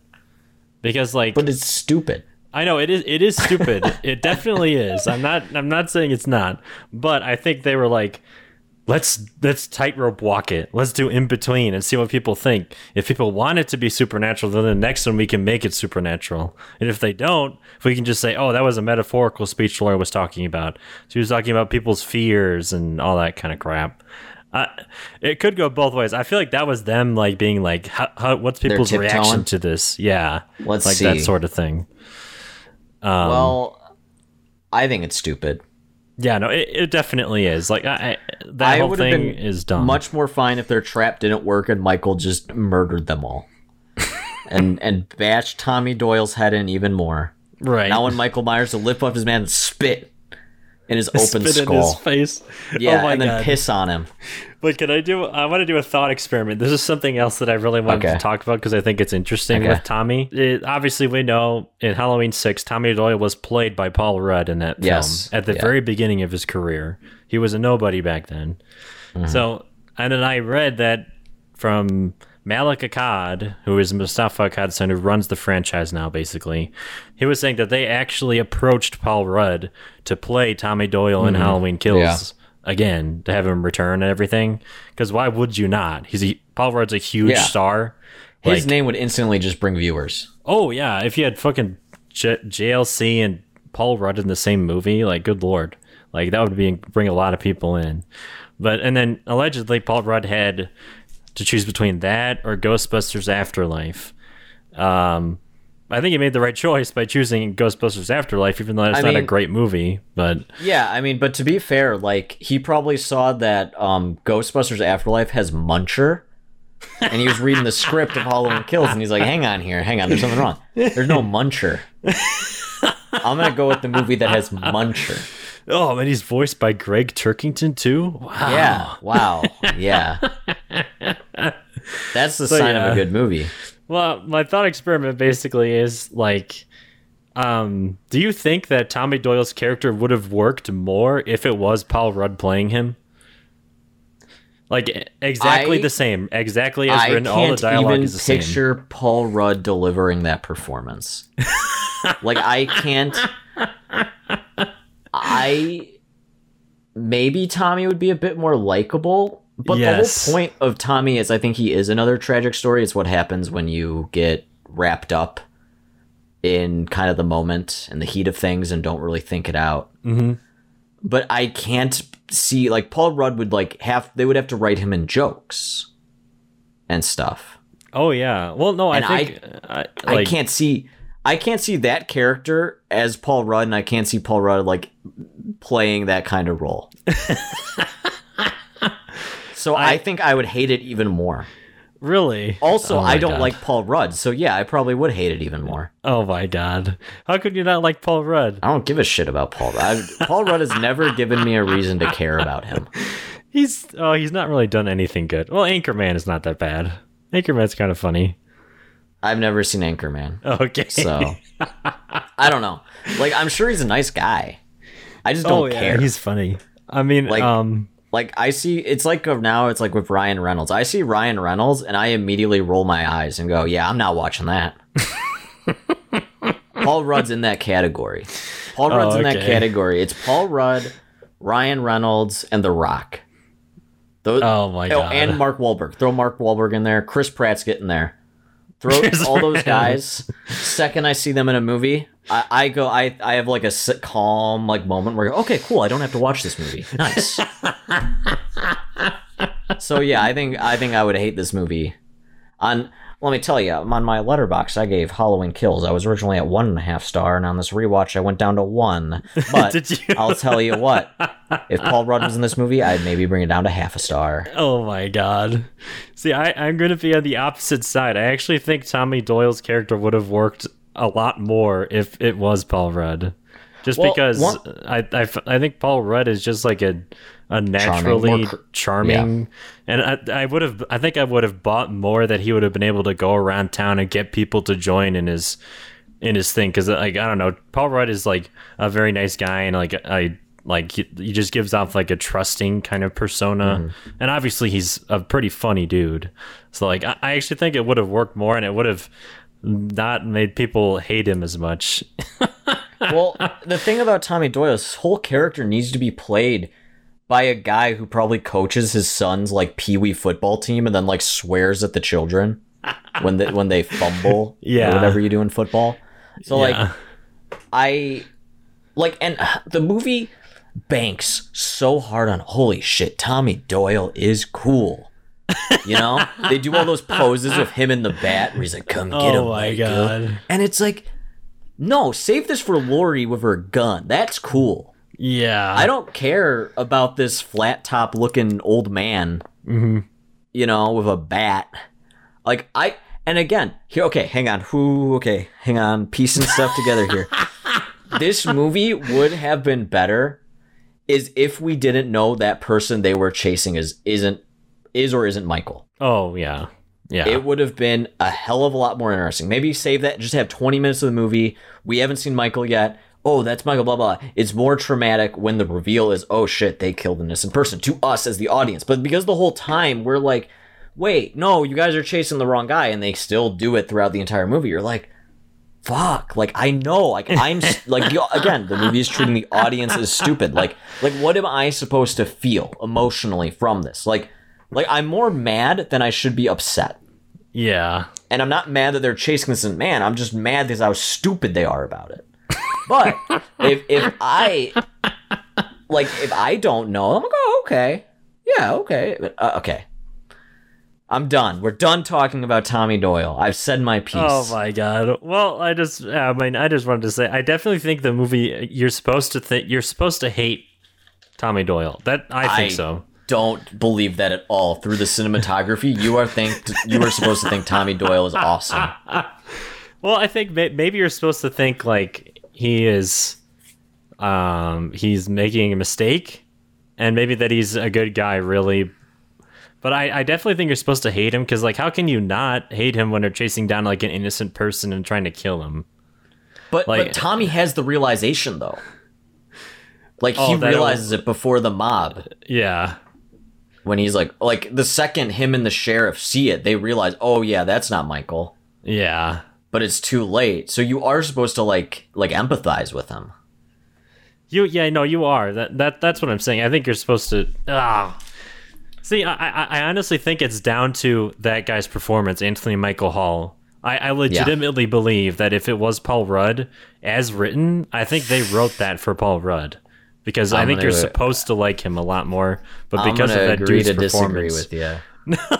No, that is just I, I like like again. I don't even like the thing as a whole, so I can't even yeah. be on board with the idea of who it is. You can get fucking like, and you get Danny DeVito to play that role, and I would still be like, ugh.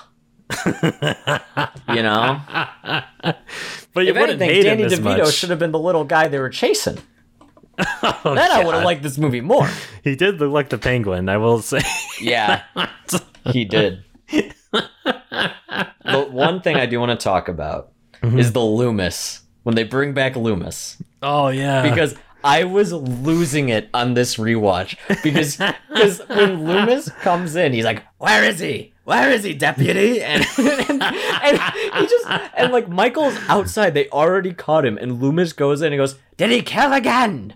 Did he kill again? What happened?" And it's like, why do you care? Like, why would you say this? Was this just like unused audio they had?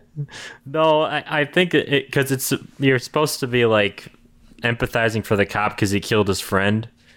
So in that moment, you're supposed to be like, oh, is he going to say that he killed him or that Michael killed yeah. him? But like, why would Loomis would just go up and shoot Michael in the head? Mo- my, Loomis is that unhinged. He doesn't care oh, if there's yeah. a bunch of officers. Yeah. He would just run up and cap Michael. Yeah. Which it's it's what he does in the in that later flashback, which yeah, I like. Yeah. I like it. Michael's just defenseless, like on the ground. And yeah. Lewis is, is ready to just shoot him in the head. Yeah, he's like gonna execute him. Yeah. I I have a mixed feeling on those flashbacks because I think it, it, at the beginning they're really interesting, Uh, like very similar. Like they stitched together uh, footage from like Halloween Two, the original mm. Halloween Two. Yeah, and I'm like, oh, that's that's pretty neat. Mm-hmm. I didn't like that they gave the whole deputy an arc again, just to explain why we're caring about this character later. Yeah. Um. Yeah. It just the whole thing felt stupid, and there's no, there's no real logic behind it. Mm-hmm. And again, those cops kind of came onto this the idea, the logical conclusion of, oh, maybe he went home, you know, before anybody else could. Yeah. But yeah, I mean, there was no reason for the cop to look out the window. Although I do like that kill, though, when Michael just brushes him from the closet. Oh, yeah, yeah. You know, it, it's, yeah. again, it's like, it's very well executed from a directing and, like, shot yes. standpoint. Like, yes. um, but it's just so badly written. Like, it, the lines, I think it, the lines are so bad. Like, oh, it's the, terrible. Like, that whole thing where he's like, Haddonfield, huh? A town where nothing ever happens. It's like, God, that is so awful. Like, I don't know what even yeah. to say. Yeah, it's just they they feel like they're in like a comic book. Yes. Yeah. Again, like I said, every character is just stating what they're doing, why they're doing it. That's all this movie is. There, yes. There's nothing. There's nothing to think about when watching this movie.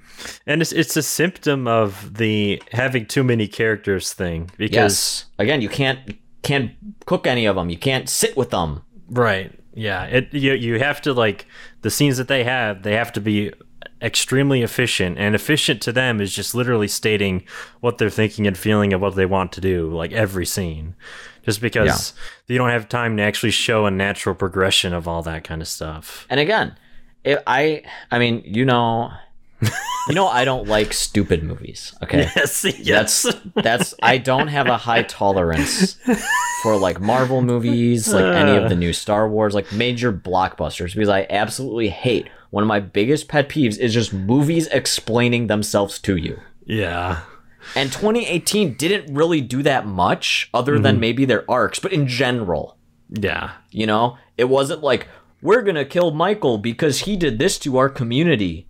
And like every character is saying that every five minutes, mm-hmm. you know? Yeah. And then Laurie's daughter going, my mother raised me in a hell because she was so traumatized because of what Michael did to her. And again, that... And that's my biggest, okay, that's my biggest flaw with Kills for me that annoys me the most is is it doesn't let you actually think or interpret anything. And yeah. that is my major problem with most blockbusters and why I absolutely can't stand when you drag me to those shitty Marvel movies.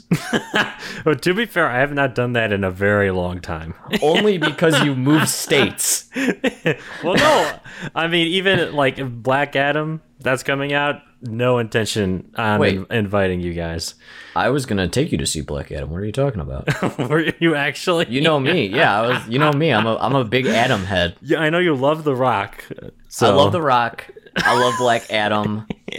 uh, I I love the D C E U. Yeah, I just love it. Um, so that's I'm kind of bummed now. Okay, huh? Well, I mean, I'm doing it out of kindness too because I respect you. As my friend, so that's really what it is. I'm not. It's not like I'm like, oh, he doesn't like Marvel movies. I'm no, not I, I actually, I actually thank you for that. Okay, um, yeah, I because I've, I've never. I remember seeing Black Panther with you guys, and I don't think I've ever wanted to be out of a theater more than watching that movie. No, yeah, that that one time I almost got you to go to um, Endgame. Um, oh yeah, I was, was so lucky. One of our friends was like able to take the ticket. Yeah, but I was like, oh my god, I would not have been able to sit through three hours of that shit. That's when I, feel, I felt like a piece of shit for trying to make you go. So. It's okay. No, okay. You know how many weird fucking art films I've pushed on you that I'm pretty sure you thought were okay, but told me they were great. So I mean, we're I, even. I like most of the movies you show me. I'm not gonna lie, I, I really do. All right, well, we're even. We settled that here publicly. Yeah, so we did. I I've forgiven you of your sins. Okay, cool. But but to be, I will say though, I I greatly appreciate that you forced me out there, because then when people like go, oh, you don't like Marvel because you just don't like things popular, it's like, I got ammo. I've seen them. Oh yeah, you know? No, you've seen. I know them, yeah. why. Yeah, I know why. You idiot. No, um, and that I think that comes from our. I feel like I'm not as opposed to Kills. I think we vary just very slightly. Like I like it slightly more than you do. Like, and it, like I grew up my whole life reading comic books. Like as a five year old, I read like fucking Iron Man I did comics. It. Yeah, so that and I read. I watched Adam Sandler movies growing up. Yeah, so like. I, rewatched Halloween one over and over when I was a kid, so yes, yeah, and I wasn't even allowed to I wasn't even allowed to watch um Batman cartoons when I was a kid because they were oh too violent. Oh my god. Meanwhile, my mom was sitting me down. I was like, I think at one point she rented all the Jaws for me. Really? And we just oh had a whole God. day of watching Jaws. Well, my grandma had a bunch of V H Ses of all the old like black and white um Like, I watched, I know Little Shop of Horrors all the time. I watched, like, the Ants movie with the big ants. Like, all those weird, like, B-movie mm-hmm. horror movies I always watched when I was a kid. Mm-hmm. So I I was very exposed to violence. I was not. I remember, do you, um, when Batman Begins came out, mm-hmm. I remember my mom would not let me watch that. So, and it would, I remember, I remember being in a mall and seeing it playing on a T V. And so I, I couldn't even hear it, but I was so excited to watch it. I just ran up to the window and was just staring was just at it for like ten minutes. It. You're like those people in the eighties movies whenever something big happens in the news and there's an electronics store and there's all the T Vs. Yeah. I didn't think that was real, but that's you. Yeah, that's literally me. I, that's literally what I was. Dude, I remember the only way we got away with watching like um, even P G thirteen or R movies was... My sister and I would secretly get them sent in the mail from Netflix. And then oh. we, we would literally wake up in the middle of the night at two in the morning when everyone else was asleep, and we would watch them, and we would feel like so bad because we're doing something so nice. Like against the rules. Yeah. Hell yeah. Yeah. It was, it's okay. I'm so pretty sure funny. I did that with like Family Guy. Did you really? Yeah. I remember like waking up, like staying up late to like watch Family Guy or some shit like that. And then I remember I think I was like brave enough to like tell my dad that I was watching Family Guy, and he was like, oh, I don't care. And then I just like started watching South Park. Oh, okay. So we had very different experiences. Oh god, yeah, apparently. Jeez. So we'll see um which one of us murders our first person in real life. We'll see um if it was because of the violent media I consumed. I feel no. I feel like I, I, I feel like I'm more likely just because, you know, I've all those um more repressed, repressed pent up, yeah, pent up rage. You know, could happen. You never know, Dax. Could be happen. Careful. You could. Oh god. I'm just joking. Now, now whenever we joking. make any creative decisions about this show, you're gonna be like, hey, remember. I wasn't exposed to violence until a, uh, in a later age in my life. You know, yes, yeah. Anything could activate me. I saw the Joker and it changed me. All right, let's kills. Let's just sum it up. Not great. Yeah, yeah. We um, don't want to talk about it anymore. I don't want to talk it. And I again, uh. and I found. I know me personally. I get more fired up about a movie when I think it has the potential to be good. Just like I was talking, I feel like I was giving twenty eighteen much harder. I think it's a good movie. Mm-hmm. Um, but it's just when I see good potential, I hate when it's squandered, when it's crushed. Yeah. So it gets me more passionate. Right. About it. And that is Kills for me. I think it's just such a big disappointment. And it doesn't leave me excited for Ends. Yeah. Which, let's get into our predictions for Ends. Mm-hmm. Where I think... I remember we, we saw the leaks, so I'm trying to kind of keep those out of my prediction. Yeah. But I do think they're going to do something a little wacky. Yeah. Like, I think that everything we've seen in the trailer is only going to be like the first thirty minutes of the movie. Like, I think that the big confrontation is going to happen in the beginning. Okay. I, I want to say, like, first act is the confrontation. Mm-hmm. And then I think the rest of the movie is going to be some weird thing of like Laurie recovering or something like that. Yeah. That is my prediction. And I'm going a little bit off of the leaks only because seeing all the dumb decisions they did in Kills and how I think they've kind of owned it mm-hmm. and said, oh, well, if you don't like this, it means uh, you don't like Kills and you're an idiot. Yeah. Like, okay. Um, I, I can see them wanting to rattle even more cages and do something even more crazy. Yeah. And unconventional. So that's my kind of prediction they're going to do. Mm-hmm. But I think I, I want what I want to happen is I want to see Michael's head explode. Yes. I, I want. Yeah. I want no way for I want Laurie to put a twelve gauge shotgun to the back of his head and pull the trigger. I I want Michael to be tied in a rope like Looney Tunes, and Jamie Lee Curtis lights a big bundle of dynamite and like puts it in his hand and then runs away and he explodes. Yes. And then it just cuts to the Halloween music and credits. You know, uh, I'm with you. I, Michael, he has to be like, I want Laurie to like get, disembowel him and like cut yes. him apart like Jeffrey Dahmer or something. Yeah, I want Michael dismembered. I want him to be like a deadite. Where the only way to kill him is if you sever all the limbs right. and destroy everything else. Yes. No, yeah, I'm right there with you. I, I will say I know more about this movie and why it's controversial because people are fucking po- posting spoilers, especially this past week on social media. And unfortunately, mm-hmm. I've seen some of them. Yeah. Um, and then from what I know, just from watching the trailer and how there's something fishy going on with the way Michael looks in some shots where it doesn't seem like mm. it's actually him under the mask. Um, oh, oh, no. Yeah. So I, I, you know what? My thinking about it right now is let's, I'm going to give it a chance. If it's well executed, then great. I'll, I'll like it because it's different. They've never done something yeah, like that before. I'll give it a chance. I mean, look at my love for Halloween Two.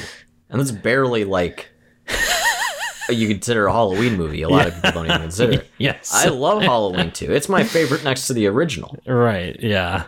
So I'm willing to give anything a chance. Oh yeah. I think that that's really where we're at. Like I, I don't like at the end of the day, I, I, all I want from this movie is a satisfying end to Laurie's arc with Michael. Um, yeah. I, I think that's really the whole point of doing these movies. If it's not satisfying, if Laurie does not get what she needs to get to overcome this mental illness that she has, like, why even make it? Like, what is the point? Like, it has mm-hmm. to do that, at least for me. And if it ends up being a good movie too, then great. Um, because I think if this ends up being bad and Kills, I also hate. So I think I could just disassociate enough in my head that the only two Halloween movies are the original and twenty eighteen, and then yeah. pretend that Michael died in that basement and burned alive. I I just want Laurie to love last lines is guess what, Michael? Halloween ends right as it hits like midnight. And then blast his face off and we get yeah. like Scanners level gore just That would not surprise me, because one of the lines that I don't like for twenty eighteen is where Laurie calls him the shape. Yeah. She's like, I see his shape, the shape. It, yeah, like us. It's like, what, did you read the credits to the nineteen seventy-eight movie? Like, how do you, why do you call him that? Yeah, there's so many callbacks like, hey, Michael, everyone's in for a good scare or whatever. It's like, oh, fuck you, bracket. I, I almost hate that guy more than I hate Tommy Doyle, honestly, just because, like, he's like, Why why do I care that they brought back that sheriff from the original? Like, yeah. and he's like old and fat and short now too, and his his acting is so bad. it, it really is. I mean, I feel yeah. bad for saying that because the dude is so old, but like, it's like, why did you bring him back? That Just all have those him there. Characters are Don't annoying. Give him a part.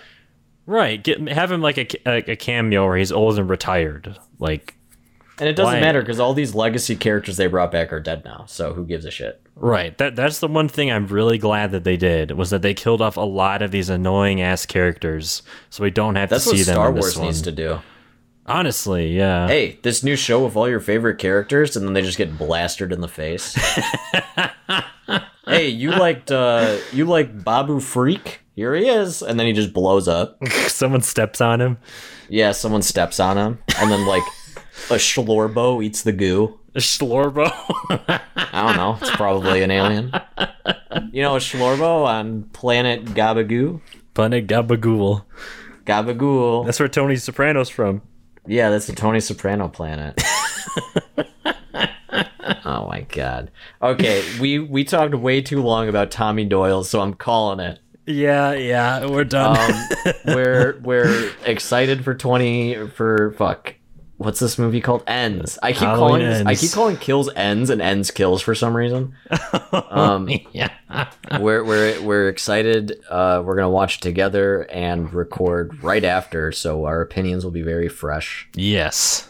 So uh, look forward, and then we're gonna be ranking all of them um in another video. So that will be a lot of fun. uh, well, maybe not ranking, but like a tier list. Yeah. Ranking would be boring because it would obviously be. Oh, what's I? Huh, I wonder what the best one is. Huh? You know, like, that's weird. What could be the best one? Right. You know, is it gonna be six? I don't know.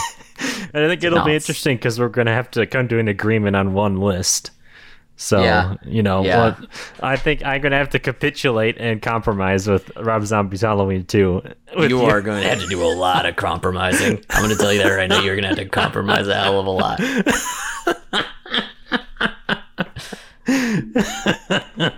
All right, well, that was our review of twenty eighteen and Kills. Um definitely go check out, I mean, if you haven't seen any of them and are looking forward to End, at least watch twenty eighteen because it's fine. Yeah. Uh, and then sit through Kills and try try to watch it. And i, I want to preface, if you like Kills or twenty eighteen, like, i'm not i'm not bashing these these are all personal preferences. I think Kills, a lot of the choices come down to personal preference. That that's what I've been reading in like the community too, probably. Yeah, I don't know, some stuff is really bad in that. Oh, i'm not i'm not defending some stuff. I'm just trying to lessen our enemies because I know the Kills fans are very yeah very ravaged. I feel like those same people though are the ones that want Michael to win, and I, I'm oh, not. Yeah. I'm not really interested in talking to those people. You're just done. I'm just done with them. If Michael is your role model, get help. Yes, if you want to unzip Michael's jumpsuit and suck his cock, we don't want to talk to you. I mean, actually, I would want to talk to someone that sucked Michael's cock, but. Not about the franchise, more about Michael's penis. Fair enough. I, I would want to know too, just out of curiosity. Okay, now that we've had our penis conversation out of the way, let's end it here. So thank you for listening, and we'll see you next time.